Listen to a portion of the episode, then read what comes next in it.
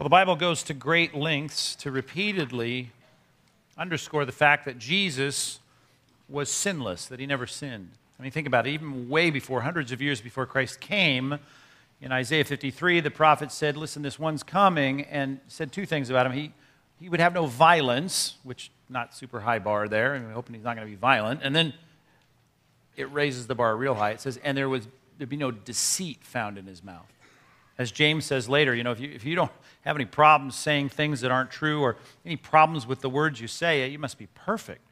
Uh, and then Peter lives with him for years, as you remember, and ministers with him and knows him really well. He writes this in, in 1 Peter 2. He says he succeeded. He said he committed no sin, speaking of Christ, and there was no deceit found in his mouth. Never lied, never said anything deceitful, uh, never committed sin.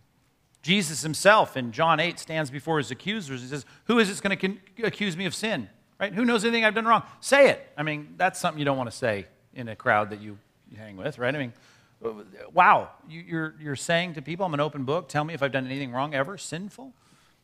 Um, I suppose one of the best summaries of the impeccability of Christ, that's the doctrine we call it, he hadn't sinned, says this in, in Hebrews 4 it says that he was tempted in every way as we are yet without sin.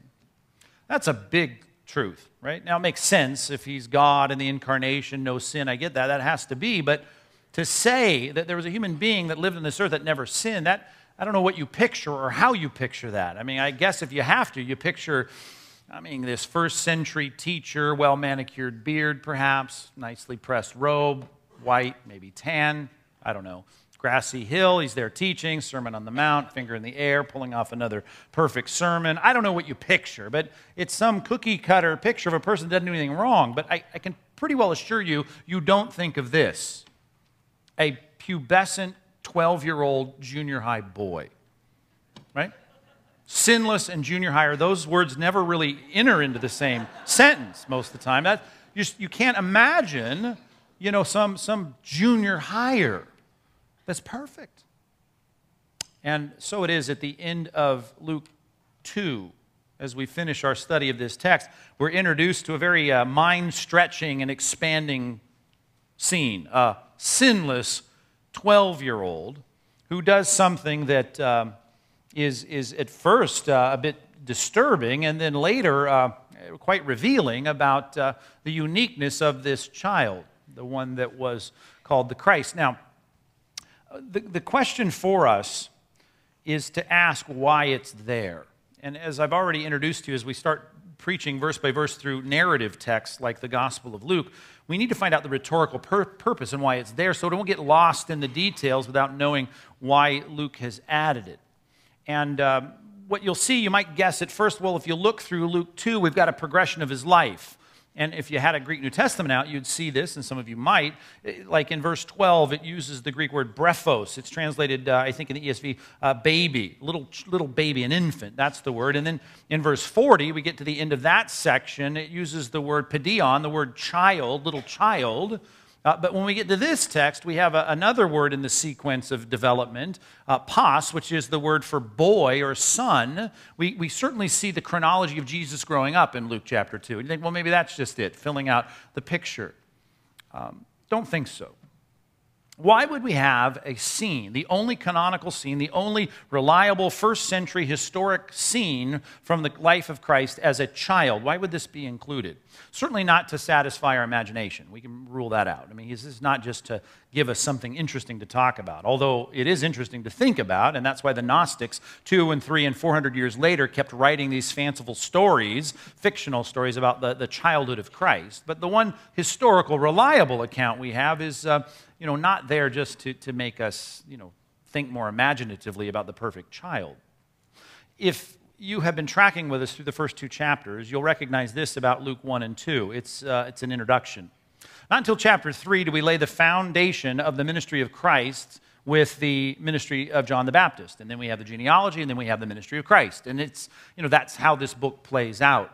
So we've got a very long introduction, a prologue to the book in chapters 1 and 2, and of course it centers on the historic birth of Christ. But what we've said, and we've already underscored this and teased this out of chapter 1 and 2 so far, there are various voices that are given to us in these, in these two chapters that affirm that this was no normal child. This was not just a prophet. This child was called to be the Messiah and was identified as such from the very beginning. Matter of fact, we had already, last time we were together studying Luke, had, had, had, underscored and highlighted six different voices. The first one you might remember in chapter one was Gabriel. And Gabriel comes and he says some very revealing things to both Mary and Zechariah that the one that was going to be born here of Mary was the Messiah. He was going to fulfill all the promises of the Old Testament as it looked forward to the ultimate son of David to sit and rule and reign on a throne that would extend all over the world. So we saw uh, Gabriel's voice.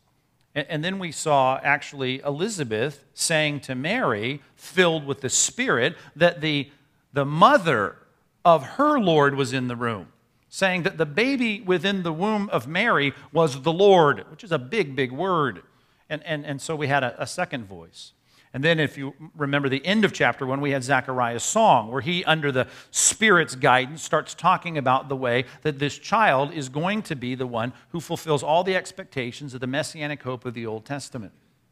Then, in chapter two, the classic text on the birth of Christ, we had the angel speaking to the shepherds, saying that born to you this day in the city of David is, is, is a baby. He's not just any baby, he's a Savior. He's Christ the Lord. So we have an angel, fourth voice. Then we saw two characters last time we dealt with Simeon and Anna. Simeon, this prophet, takes Christ in his arms, and he says, by the words that he gives Joseph and Mary, that this is the Messiah. And then the sixth voice, eh, voice it was Anna's, and we didn't have any details as to what she said, but she went around connecting this baby with all who were waiting for the redemption of Israel that would come through the Messiah. Six voices that tell us this was no ordinary child, that all of the Old Testament was ramping up to this person. I think Luke adds this scene from Christ because it is the first recorded words of Christ, the scene from Christ's childhood, that says the same exact thing. In his own words now, the seventh voice is Christ's own voice speaking up the first red letters we have chronologically in the life of Christ, saying something that reveals he's no ordinary child, that this was the one that Israel was looking for. And then the introduction is wrapped up, and on we go into chapter 2, foundational ministry of John the Baptist, and then into the life of Christ. Um, we need to see that for what it is. That's the rhetorical literary purpose, I believe, for this inclusion of a childhood story of Christ. But to appreciate it, let's get a little bit of the scene and setting, and then we'll just spend a few minutes doing that, and we'll spend the balance of our time learning a lesson from the perfect 12 year old, and we'll focus on that and allow that to challenge us here today on this Sunday morning. So, if you haven't already opened your Bibles, let's get the context, the setting. I gave you, I don't know, an inch of white space there on your worship uh, worksheet, your worship packet in, in there. You've got a place to jot down maybe anything that might be worthy of note. Starting in verse 41, the setting, one I'm sure you're familiar with, this only childhood narrative of Christ. It says, Now his parents, verse 41, follow along with me here, they went to Jerusalem every year. Now let's stop right there and think where did they come from? Where did we leave Christ last? Matthew tells us he took a detour to Egypt, comes back. Archelaus is in charge. Then he goes back to Nazareth. Shorthand, Luke says that's where he's at. Nazareth, if you remember from your maps in the back of your Bible, is up near the Sea of Galilee, which is many miles from Jerusalem, which is adjacent to the Dead Sea, not far from, from the Dead Sea, and separated by the, the Jordan River. We've got up north where Jesus was raised, a Galilean from Nazareth, down south, the activity here at the Passover. And the Bible says they went every year there. Now, that's 85 miles on the dusty roads of the first century Israel. 85 miles. If you're walking three miles per hour, that's reasonable, I suppose. Uh, you are going to take 28 to 30 hours to walk there. Now, that's not your chosen mode of transportation, I assume, if you're going to go 85 miles. Uh, how long would that take you? Well, 30 hours is going to take you, if you're reasonable in the spring when this happens, going to take you three or four days to get there. Now, that's not outlandish. It's not crazy. As a matter of fact, I'm sure there are things you've gone to that you've had to take a road trip for that took you several days to get there. If you want to take your map in your mind and plot through where it would take you for 28 to 30 hours of driving, that would get you from here to, to, to the city of Chicago, right? Let's say. And you've done that road trip before. I have done it many, many times. You go to Chicago, you leave Orange County, Southern California. Going to take you, I suppose, with a lot of NoDoz, just a couple days. Uh, but if you're reasonable and you got kids in tow, it's going to take you more than that, and you're going to take three or four days to get there. Okay? They did this every year, and they went there for the Passover, it says in verse 41, to the feast of Passover. And when he was 12, they did it according to the custom. It was the custom to go to Jerusalem, all of Israel, for the pilgrimage feasts, and there were three of them. There, were, there was the, the Passover feast, uh, which was followed immediately by the Feast of Unleavened Bread. Those two went together. It was a week long celebration. Then you had the Feast of Pentecost 50 days later.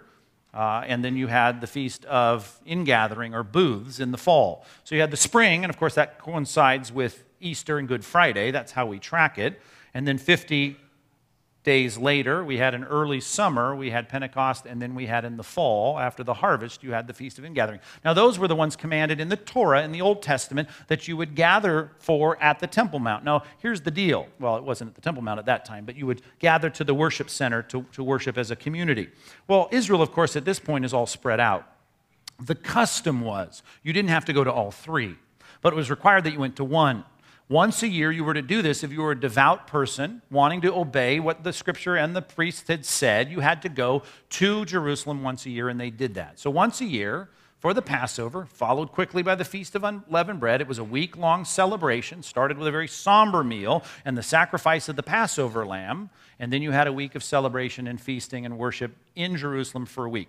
You're packing up, you're going. It's going to take you three to four days walking in your caravan and your family. You're going to spend a week there and you're going to return. And that's what they did. Verse 43 And the year that he was 12 years old, when the feast ended, a week later, they were returning, and the boy Jesus stayed behind in Jerusalem. Now, his parents didn't know it, but supposing him to be in the group, they went a day's journey and when they began to search for him among their relatives and acquaintances, and when they did not find him, they returned to Jerusalem searching for him. Now, that sounds really easy, but we've got some geographical context here. If you're going to Chicago and that's where you live, and the feast was here in Orange County, and you've gone a day's journey, where are you? Right? Now, I've made this trip many times. If you're going to take the route we normally take, you go up to 15, you go all the way through California, you go all the through to Las Vegas, you get into Utah, uh, you, you pass St. George, Cedar City, you make the turnoff at the 70, and you start heading east. But that's about where you're going to spend the night if you got kids in tow and you're only driving seven, eight hours a day. You're going to find Best Western or whatever somewhere in Utah and, and take a break for the night. Now, if you've left your kid in Orange County, right? And you find out you don't have him when you're in St. George, Utah, it's a problem. And so just to read, oh, and they turned around and went back, that isn't something they just turned around and ran back. You spent the night, you had to gear up and get ready and turn around and go back, and you know mom and dad aren't going to be happy, right? If you've made them turn around all the way, you're in Cedar City, Utah, you got to turn around and come back. So that's the scene here? Three days, verse 46, it says, after three days they found him. Now remember, the Jewish reckoning of time, it always bothers people with the, the, the, death of Christ and the resurrection on the third day. This is how they did it. It was on the third day, if you will. They, had, they hadn't seen him, right, when they left. They traveled day one, they spent the night, they came back, traveled day two, and they come and they find him there on the third day, after three days. He was in the temple. Now, he's not in the Holy of Holies, right? You understand? There's a temple complex. Herod had poured all this money into the reconstruction of the temple, and there's all these buildings, and there's all these priests and rabbis and people floating around. He's found somewhere in the temple complex there a place to sit down among the teachers. He's listening to them, verse 46, and asking them questions. Verse 47, here's the reason this text is here and all who heard him were amazed at his understanding. Now, note the change in pronouns here. And his answers. so we'd turn from kind of quizzing the, the, the rabbis to them going, wow, this 12 year old has a lot of understanding, to now this is to turn in, into what you picture in the little children's Bibles where they paint the watercolored picture of Christ holding court somewhere there in the temple complex, answering questions and schooling the teachers of the law. That is not normal, right? That's unusual. Here is the indicative picture of someone who's not a normal child. Even a normal prophet doesn't grow up like this, right? This is unique. Now, that may not be a strong argument to say, well, this is a messianic claim. Well, if that's not strong, just drop your eyes down to verse 49. Now we're getting into the territory we're going to draw our lesson from this morning. But at least look at what he says here when he speaks to his mother. He says, Why were you looking for me? Did you not know that I must be in my, now underline the next word, Father's house? Now, I know we're so used to calling God our Father, that doesn't bother you or it doesn't ring a bell. It's just like, oh, okay, that's interesting. That's a big deal. Matter of fact, if you've never really thought about it, you should think about it. And if you did some kind of search in your Bible for every reference to God being called Father, you're going to find it in the right side of your Bible, not the left side. I'm not saying they're not analogies and a couple references, but you really only start to see it explicitly when we're starting to speak prophetically about what's coming in the future, specifically the coming of Christ. This is a unique thing for a 12 year old boy to call God his Father. That's odd. As a matter of fact, jot this in the margin if it's not already there. John chapter 5, verse 18. It says they were already mad at him because they were breaking, he was breaking all the traditions of the Sabbath. They didn't like that. But then it says this that they were plotting to kill him, assassinate him as an adult now, as he's teaching.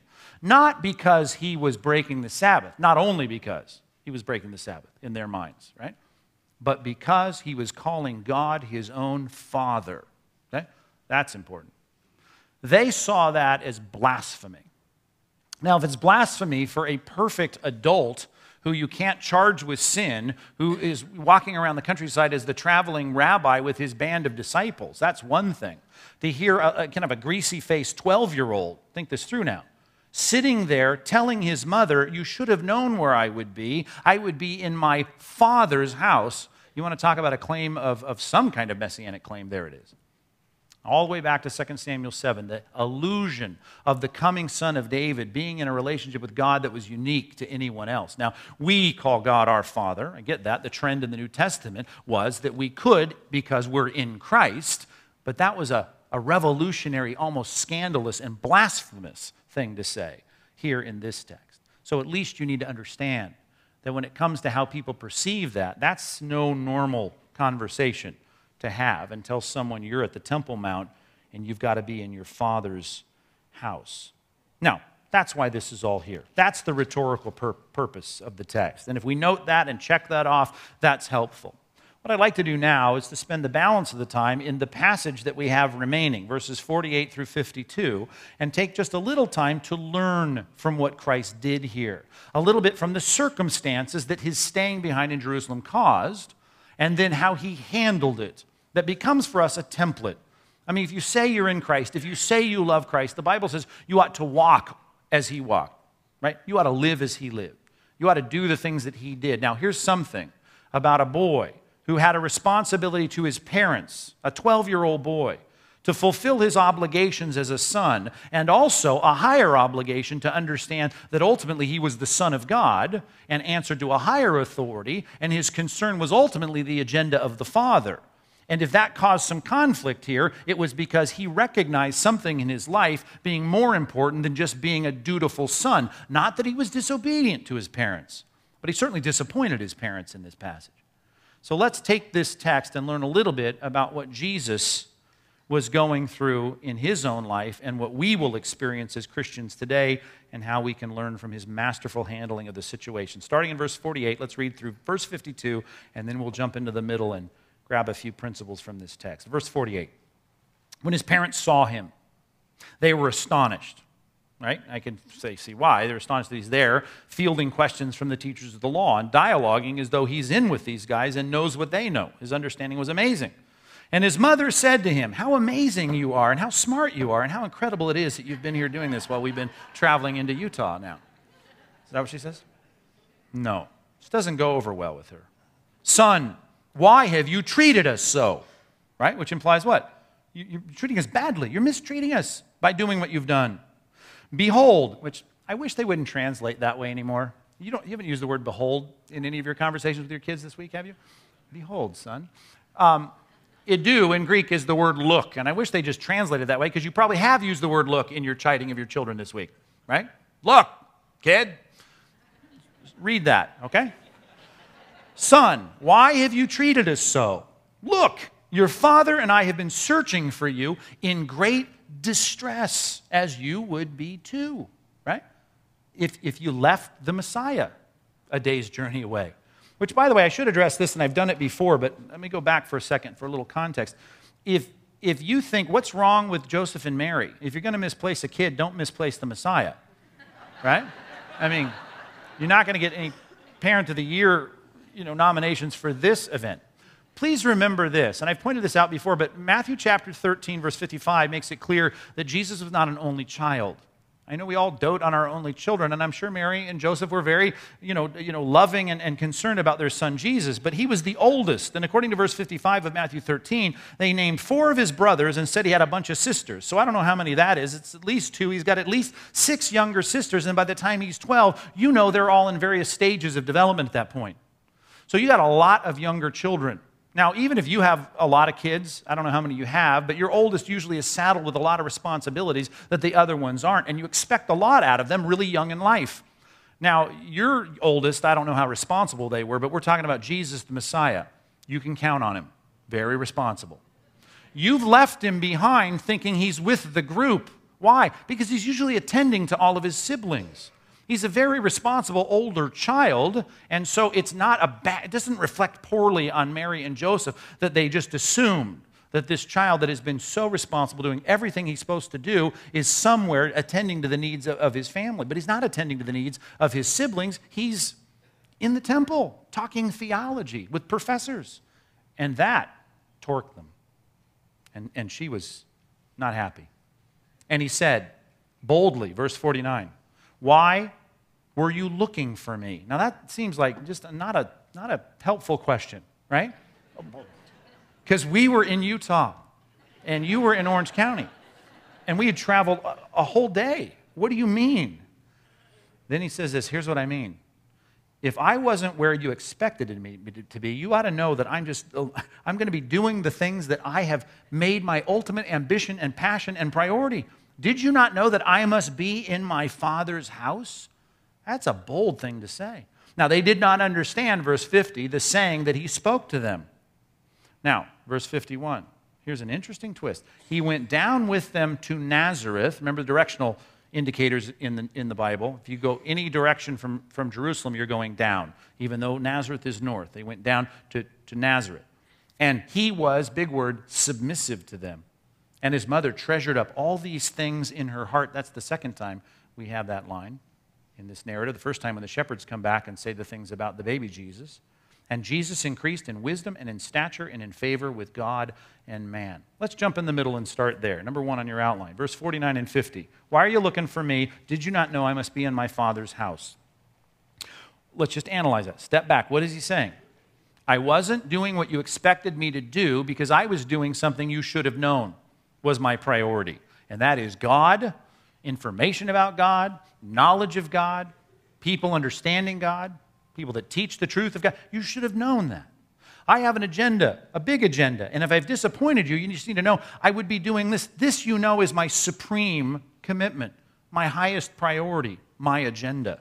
Now, that's no different for us because Jesus, 25 years later, would be teaching the same things to us over and over again. Seek first the kingdom and his righteousness. What's the most important command? Love the Lord your God with all your heart, soul, strength, and mind.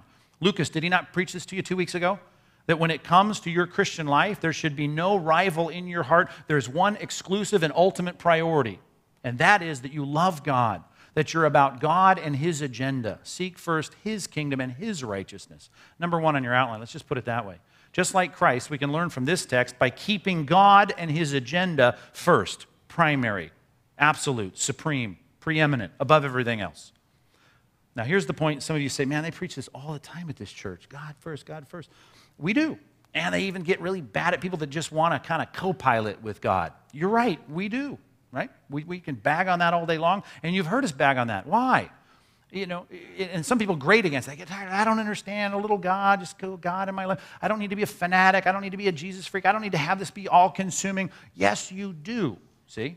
Because it's the only right way to respond to God. God is to be preeminent in your life. Here's the reason why. Ready? Because He is preeminent, right? God needs to be the leader of your life. Here's why. Because He is the leader.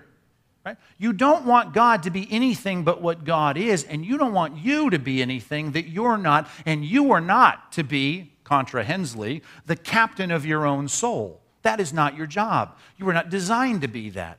You were made to know God, to quote the, the great high priestly prayer from John 17. That was why God created you, to know Him, right? And to, if you want to extend that into His agenda, and to make Him known.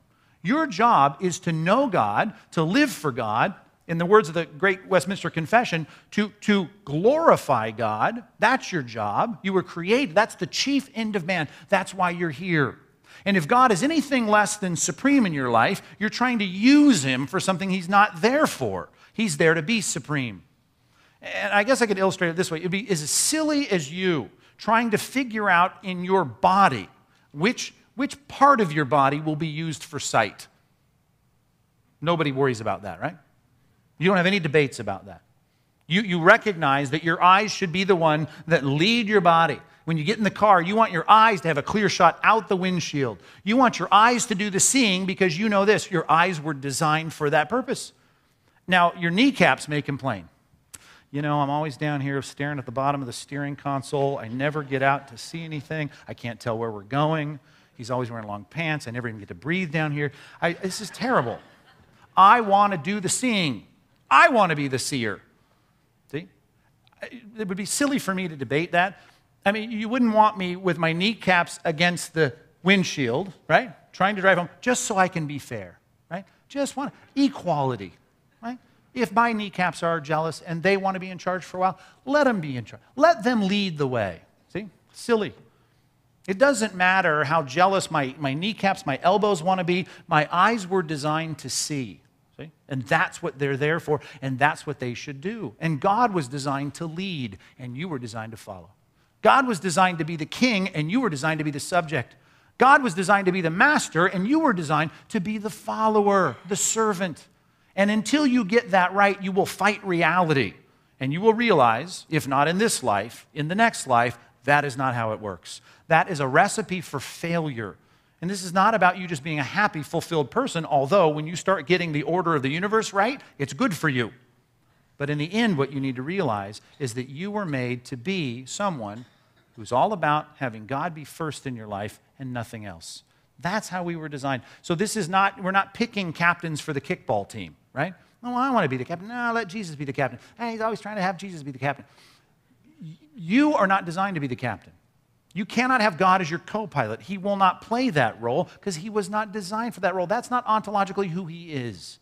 And so we must concede, or as I put it here, keep or reaffirm that God's going to be God in your life. Any other ultimate love, purpose, or agenda is something less than it ought to be. And by the way, as Jesus put it in Matthew 6, you really can't have any co equal relationship with ultimate priorities. There can be no sharing of that ultimate spot. Jesus put it this way you cannot serve two masters. You remember that line? You just can't.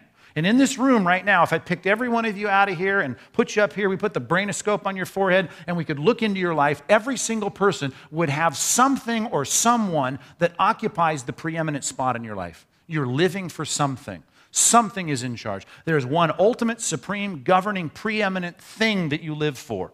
And it's either going to be God or in, in category B, something else. And the Bible says it needs to be God because that's how you were designed. That's what you were made for. You were not made to be your son, the son of your mother. That's what Jesus is proving by this whole incident. And, and, and, parents, you weren't made to be the parent of your children. You weren't made to be an accountant or an architect. You weren't, you weren't created to be a musician or fulfill your, your, your, your life as whatever it is that you want to be. That's not what you were designed to do. What you were designed to do is to be someone who brings glory to God, someone who lives for the, for the, for the honor and the exaltation of God. And until you find that, you'll never find what life was really made to be for you or anything else in your life. That order has to be created in your own thinking and reaffirmed almost daily. And if you think, well, I'm a Christian, I've already got that straight, don't misunderstand the temptation or underestimate the power of idolatry in all of our lives. The last line in 1 John, 1 John chapter 5, at the very end of that chapter, he says, Little children, after all this explanation about Christians and how they're supposed to live, he says, Guard yourself from idols. Everything that wants to be that supreme thing in your life, you need to recognize it can't be. It has to be God, the ultimate, supreme, agenda of your life. When Jesus said that, by the way, here's how he put it He said, You can't serve two masters. You either love the one and hate the other. You say you want to love them both and you'll either hold to the one and despise the other. You cannot serve, and then the example, because of the context, was money. You cannot serve both God and money. That's how that passage ends there in Matthew 6. Here's the deal, though. You need to realize most of you say, Well, I want God to be a priority. I just think I can have two ultimate priorities. The Bible says those will eventually become, they'll get in conflict. Jesus wanted to be a dutiful, faithful, loving son. He wanted to respect his mother. But that was not his supreme agenda in life. See? His supreme agenda in life was God, his father's business. And those at times are going to be in conflict to where it'll look like you're despising the one and holding to the other, loving the one and discarding the other. And that's what Mary was feeling, right? Here's how I like to put it. If you go, just think back to what her response was there in verse 48, she was very upset that she was not the preeminent agenda of Jesus' life. You need to be caring about my feelings. You've distressed me. I put it this way number two, you and I, we need to realize people won't like being second. And the people in your life are not going to care for the fact that you don't have their needs before God's needs. And that concern is going to surface in one situation or another in your life at work, in your friendships, in your family. You're going to see that problem. And that is the conflict that's going to be felt when people say, well, wait a minute, if you really loved me, if you really wanted what's best for our family, if you really cared about this business and the bottom line, you, you wouldn't be doing all that. See, the world wants you to be about its agenda. And at some point, you're going to have the experience there, as verse 48 says, where someone's going to say, Why are you treating us like this? And, and let's think of work for a second, just to use that Matthew 6 passage. You can't serve both God and money. Let's just pick the typical business in, in Orange County. They're all about, because I mean, it all makes sense, making money right? That's what the business is there for. You're going to get hired in that business and you're going to serve in that, that company or whatever it is. And, and what they're going to expect is that you buy the same supreme objective that they buy. And that is, we're in this to make money. We're in this for the bottom line. You're going to step in as a Christian, and after hearing a sermon like this, I hope, reaffirm your ultimate authority, your ultimate love, your ultimate agenda, and that is to glorify God. So you're going to be in a situation where their objective is really going to be something different than your objective. And at some point, there's going to be a conflict there. You cannot serve them both, right? You have to serve God. Now, that doesn't mean you won't be a good employee. And it doesn't even mean that occasionally maybe they laud you for being a great Christian worker with a great Christian work ethic. They may not say that, but they appreciate your diligence at work. But I doubt you're ever going to be the end all for that company, the ultimate employee of the year, because in reality, the conflict is all too frequent. If you worship at the altar of loving money and serving money, eventually you'll see people saying there are things that God asks of Christians we can't do in our love for money, and therefore we just can't fit in here as well as other people can. And people are going to chide you for that. They're going to expect you to be about them and their agenda. And it's no different in a family. Think that one through. Now, you're not a 12 year old, right, answering to your parents.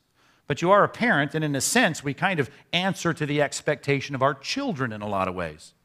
Now, here's the deal there is no way that you can make God the preeminent agenda of your life.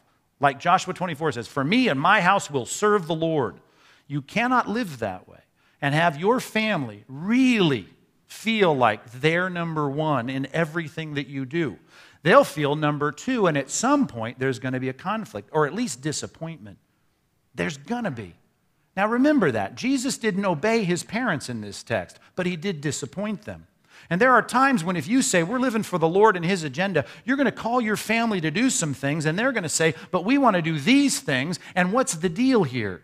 This isn't right. Other families do that, and you're dragging us to this thing, or you're making us do that thing, or you're employing this discipline. We don't want to do that.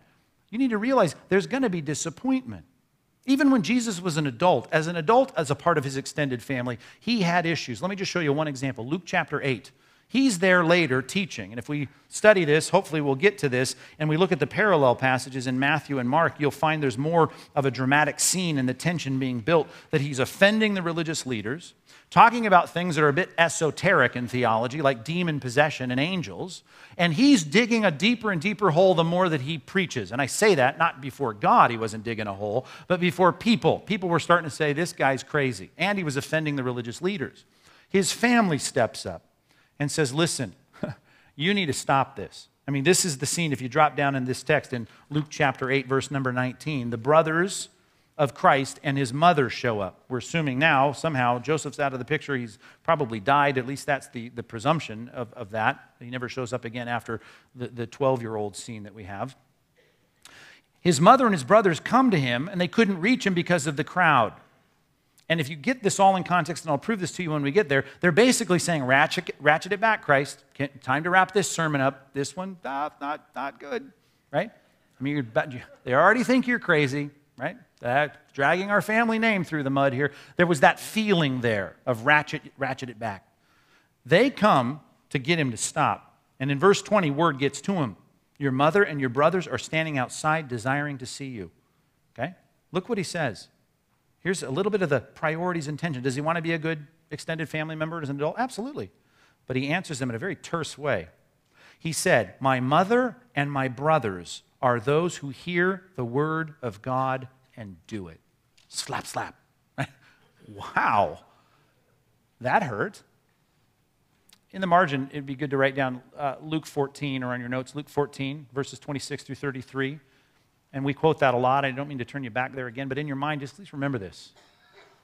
Jesus says that sometimes, because of your supreme priority to live for God and His agenda, the people that you love, right? You're supposed to love your wife, you're supposed to love your kids, you're supposed to love your parents, they're going to feel as though you hate them. Mary doesn't say that here, but you can almost feel it. Son, why have you treated us so? What's wrong? Do you hate us? Right? There's the feeling. And what Jesus is preparing us for in Luke chapter 14, as we'll see, is this if you're not willing to have that experience, you can't be my disciple. You can't. You can't make me what I'm called to be in your life if you still want to please everybody. Because really, when it comes down to it, there will be those times in your life that if you live for me, they're going to feel like they're discarded. They may not say, You hate me, but they're going to have experiences like this. Why are you treating us like this? Are you ready for that? Are you at least willing to disappoint a few people in your life because Christ is the preeminent authority and passion and, and love of your heart? You better be ready to live that way because it's going to happen, even in your marriage. Even in your marriage. Quickly turn you to this one if you don't mind. 1 Corinthians 7. 1 Corinthians 7. All the wedding poems notwithstanding, okay? Let me say this emphatically as, as heretical as this may sound, if you've been a part of cultural Christianity and not biblical Christianity. Christian marriage is not, right? Not because we can't achieve it, it's just not by definition. Some top 40 pop romance, romantic song, it's just not. I mean, turn on music and listen. You know, the closest thing to heaven as they get is romantic love. And so all these songs about you worship you. I don't know. I can't even. I don't know them, but I've heard enough of it. It's just the, they just the, that's all the world disappears. It's about you. You know, I don't know. Now, Christians fall into the, in, into the, the, the, the error of, of speaking like it's that's what it's all about. Christian marriage is not all about that? It is not about the world shuts out and it's all about you. It's not. Let me blow your mind with, with these verses here. Drop in the middle of this passage 1 Corinthians 7. Look at um, verse 29. Let's start there. This is what I mean, brothers. The appointed time has grown very short. From now on, let those who have wives live as though they had none. Now, if you're having a struggling marriage, don't say amen or anything. Or I told you so. Praise, praise the Lord. That's how I want to live anyway. No, uh, not what this means. Keep reading. This is what it means. It means a lot of what Jesus said about not storing up treasure on earth, but treasure in heaven, seeing there are higher priorities. We're living for bigger things than just these things. Keep reading. Verse 29. Let those who have wives live as though they had none. Verse 30. And those who mourn as though they were not mourning. Something torque you and make you sad? Yeah, okay. If you're mourning, but not like mourning, mourning. Well, well, why?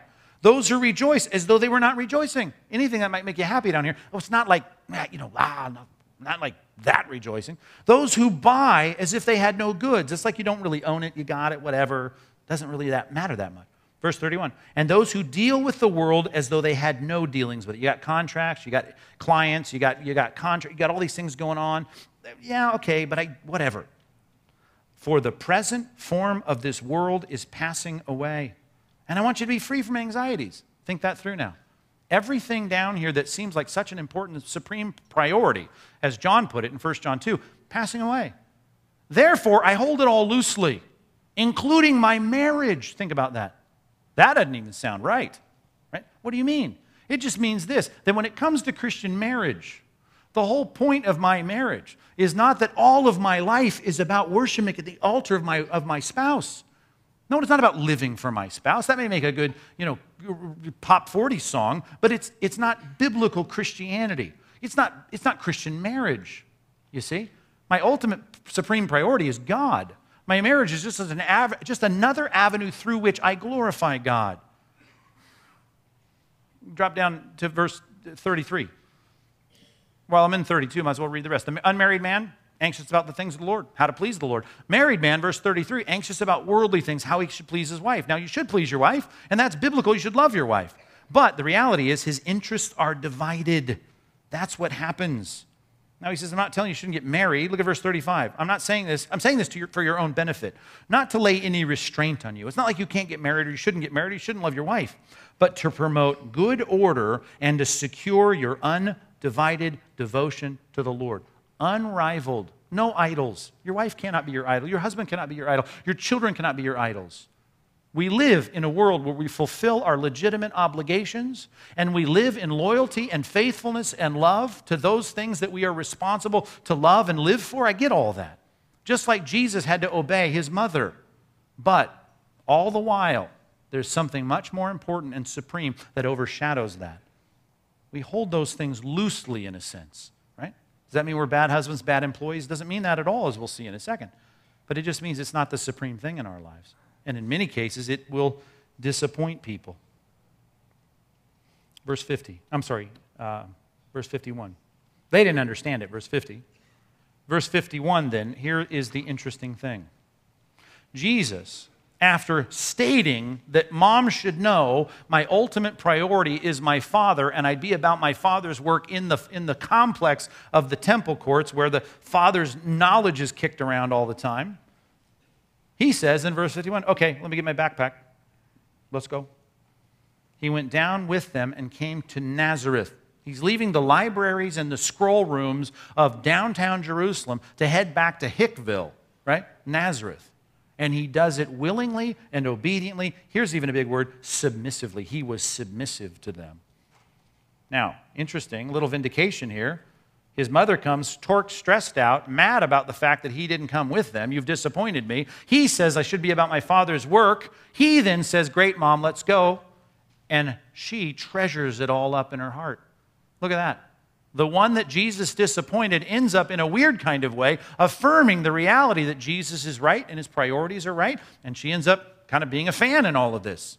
Yeah, get that. Verse 52. Jesus increased, and I understand this is an overarching phrase that can go over a lot of his childhood, but about this specific phrase at the end of verse 52, it certainly applies to what we've just seen, this particular scene. Jesus increased in wisdom and stature and in favor with two parties, God and man. Jesus pleased God and people in that order. And when they were conflicted, he occasionally disappointed the number two chair person, whoever it was. In this case, his mom and dad. But he pleased them both. And you can see in this context, he actually pulled it off.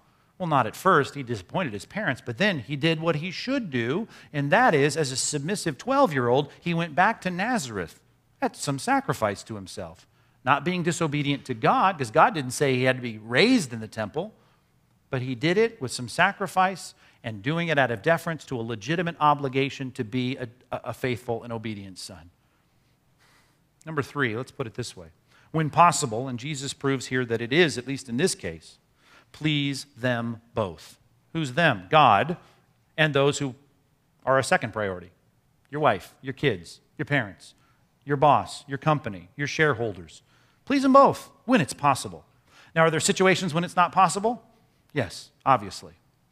And while I don't have time to get into all the rules of that, if you want to hear at least the paradigm, and it applies in this case as well as it did in the case of government in, in, Romans 13. You can look at that last sermon on the back in the box there. I always give you some sermons that overlap the sermon I'm preaching now. The one I preached there in, in 2011, 11, whatever the number is, uh, it says something about uh, taxes, voting, and civil disobedience, something like that. But it does say civil disobedience, doesn't it? Okay? That one. That gives you the paradigm of the biblical time when I say I can't please them both, I got to please God. Some people make a they make a habit, you know, make a hobby out of trying to displease people.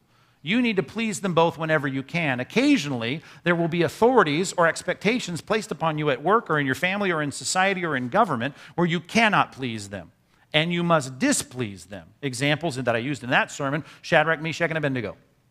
Nebuchadnezzar says, Bow down and worship this idol. What do they say? No. Respectfully, they said no, and they suffered the consequences by being thrown into the fiery furnace. Later, many years later, Daniel's there told by the Persian kings, You cannot pray to anybody but the king, the monarch. Right? Daniel opens up the windows, goes about his business, continues to pray to the God of Israel. He gets thrown into the lion's den. Acts 4 and 5. They're told you can't do any more evangelism. Not don't do it here, don't do it this time. You cannot do any more evangelism. Stop preaching in the name of Christ. And they looked at the leaders of the Sanhedrin and said, What? Hey, figure this out for yourself. Is it right that we obey people instead of God? I'm sorry, we're going to have to disappoint you and not do it. There are times you cannot please them both.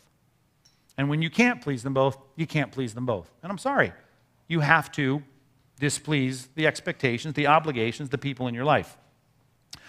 But some people will take a message like this and, and they will feel that they've got license to displease people. Great, I don't have to be the employee of the month. I can worry about God's agenda at work and never have to worry about what my boss says. Not true, obviously. As a matter of fact, if you're not employee of the month, at least every now and then, just because you are committed to doing your job faithfully because you answer to a higher authority, then maybe you're not understanding this all right. In other words, there ought to have been times that Mary say, What a great kid. Why? Because he's all about pleasing his mother? No, he wasn't. He was all about pleasing God. But because he cared about God and his agenda, God's agenda included being a good son. And therefore, there ought to be times when his mom's not distressed, frustrated, but she's praising him and happy and satisfied and impressed by her son's behavior. Two quick passages on this and we'll be done. Colossians chapter 3. Colossians chapter 3. What I'm saying is this there are going to be times when, if you are risky enough to put God and His agenda first and not money, not everything else at work, let's just use work in this passage, that you're aiming at something higher and you'll get the second concern thrown in for free. If you really make God and His agenda your priority, there will be times, most of the time, I would say nine times out of ten, that the people in that sphere of responsibility or that obligation or, that, or whatever it is, they're going to be happy with what you do because of principles like this. Look at verse 22. Colossians 3:22. Bond servants, doulos, slaves. Which, by the way, don't think American slavery. Greco-Roman world, first century, slaves were. It, it was an intense employment relationship. Uh, doctors and, and, and uh, lawyers and professors were, were, were bond slaves.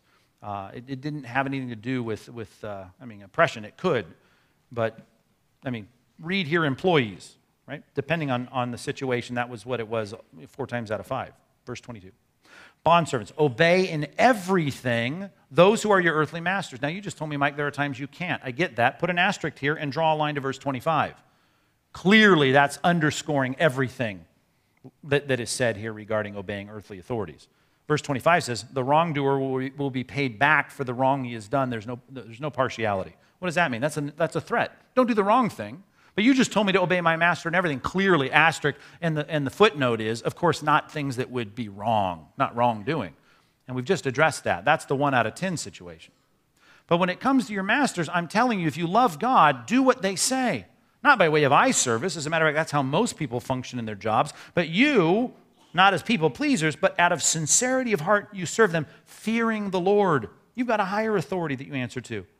Whatever you do, work heartily, as for the Lord and not for men, knowing that from the Lord you will receive the inheritance as your reward. You are serving the Lord Christ. There's the picture of me seeing my job or my responsibility in my family. Though I'm not enshrining my family and I'm not enshrining my boss or my job or my industry or my career as the God of my life, I've got a higher God than that. And because I have a higher God than that, if I'm doing honest work, see, then God's going to call me to work really hard and do everything I'm told there. And in my family, same thing. Fulfill the obligations, do what you're called to do. Now, I can't do everything, and I'm going to disappoint sometimes because my higher authority isn't going to allow me to do everything that people want to do as they bow to the altar of something else, fun or money or whatever. But most of the time, they are going to be pleased because they're going to find me working harder, not less hard, more sincerely, not less sincerely, because I live for God. Now, let me throw one thing in there that has to be addressed. I said two passages. Here's the second one 1 Timothy chapter 6. In 1 Timothy chapter 6, I have to address this because here's the problem that'll happen. The problem that happens is when I start to think in a situation where the expectation is given by a Christian that I then, because they understand my ultimate authority, because they share the lordship of Christ in their own heart, that I can, I can pull the bar down a little bit. Put it this way my wife understands that she is not the center of my life. But why? Because, well, she's seen it and she's experienced it. And I know she's a Christian too, and the Lord of her life is God, and she lives ultimately for God, and so do I. Therefore, when I think about my responsibilities as a husband or as a father, I can look across at my wife and say, she shares the same commitment I do. Therefore, she understands. Okay?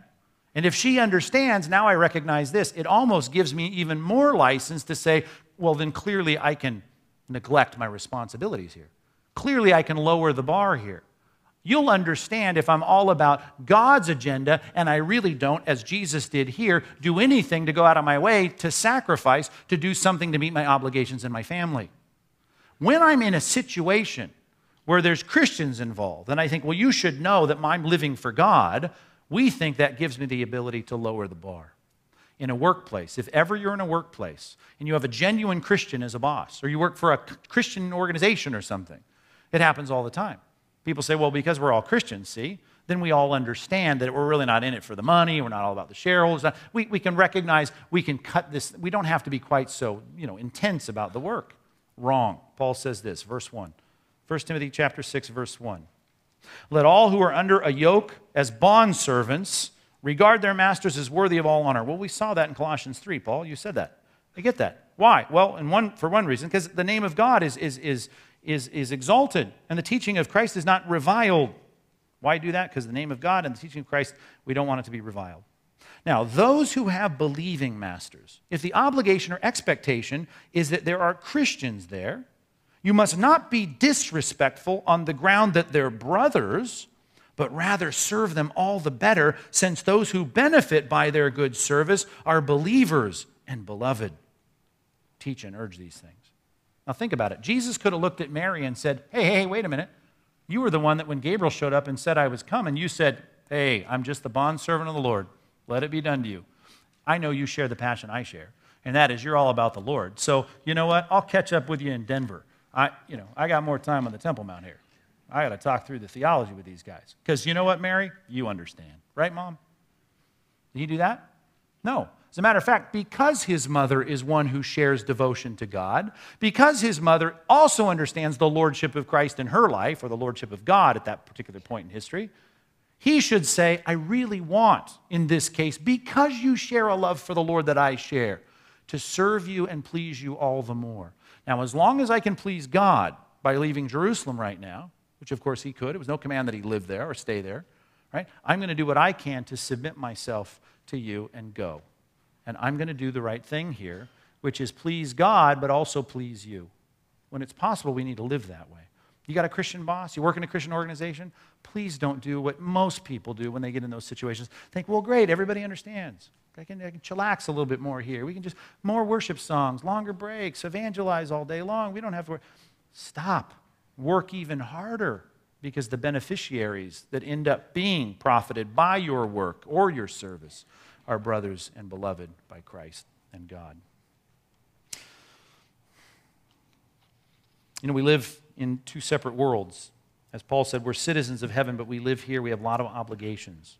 You're a friend, you're a soccer coach, you're a wife, you're a mom, you're a husband, you're a worker, you're an employee, whatever you do, you got a lot of people expecting things from you. Learn a lesson from the perfect 12 year old. Keep first things first. Please don't ever confuse that. Right? Grow in favor with God, and that comes first. But also try to do your best that whenever possible to please them both. Grow in favor with people by serving God so well that your commitment to, to serving God with excellence, it spills over into every relationship you have. Oh, and by the way, know there's limits to that. There are some times when you just won't be able to please everybody. And because you love God, there are things at work you can't do. There are things in your family you can't prioritize. There are things in this world and for your, your, your extracurricular that you can't do. Just be willing to disappoint some people along the way. You take that away from this text, also recognizing what it's there for, to affirm one last time in the introduction to Luke that this is all about affirming that Jesus is the Christ. We will have gotten our money's worth out of this text. So would you stand with me as we dismiss, dismiss you with a word of prayer?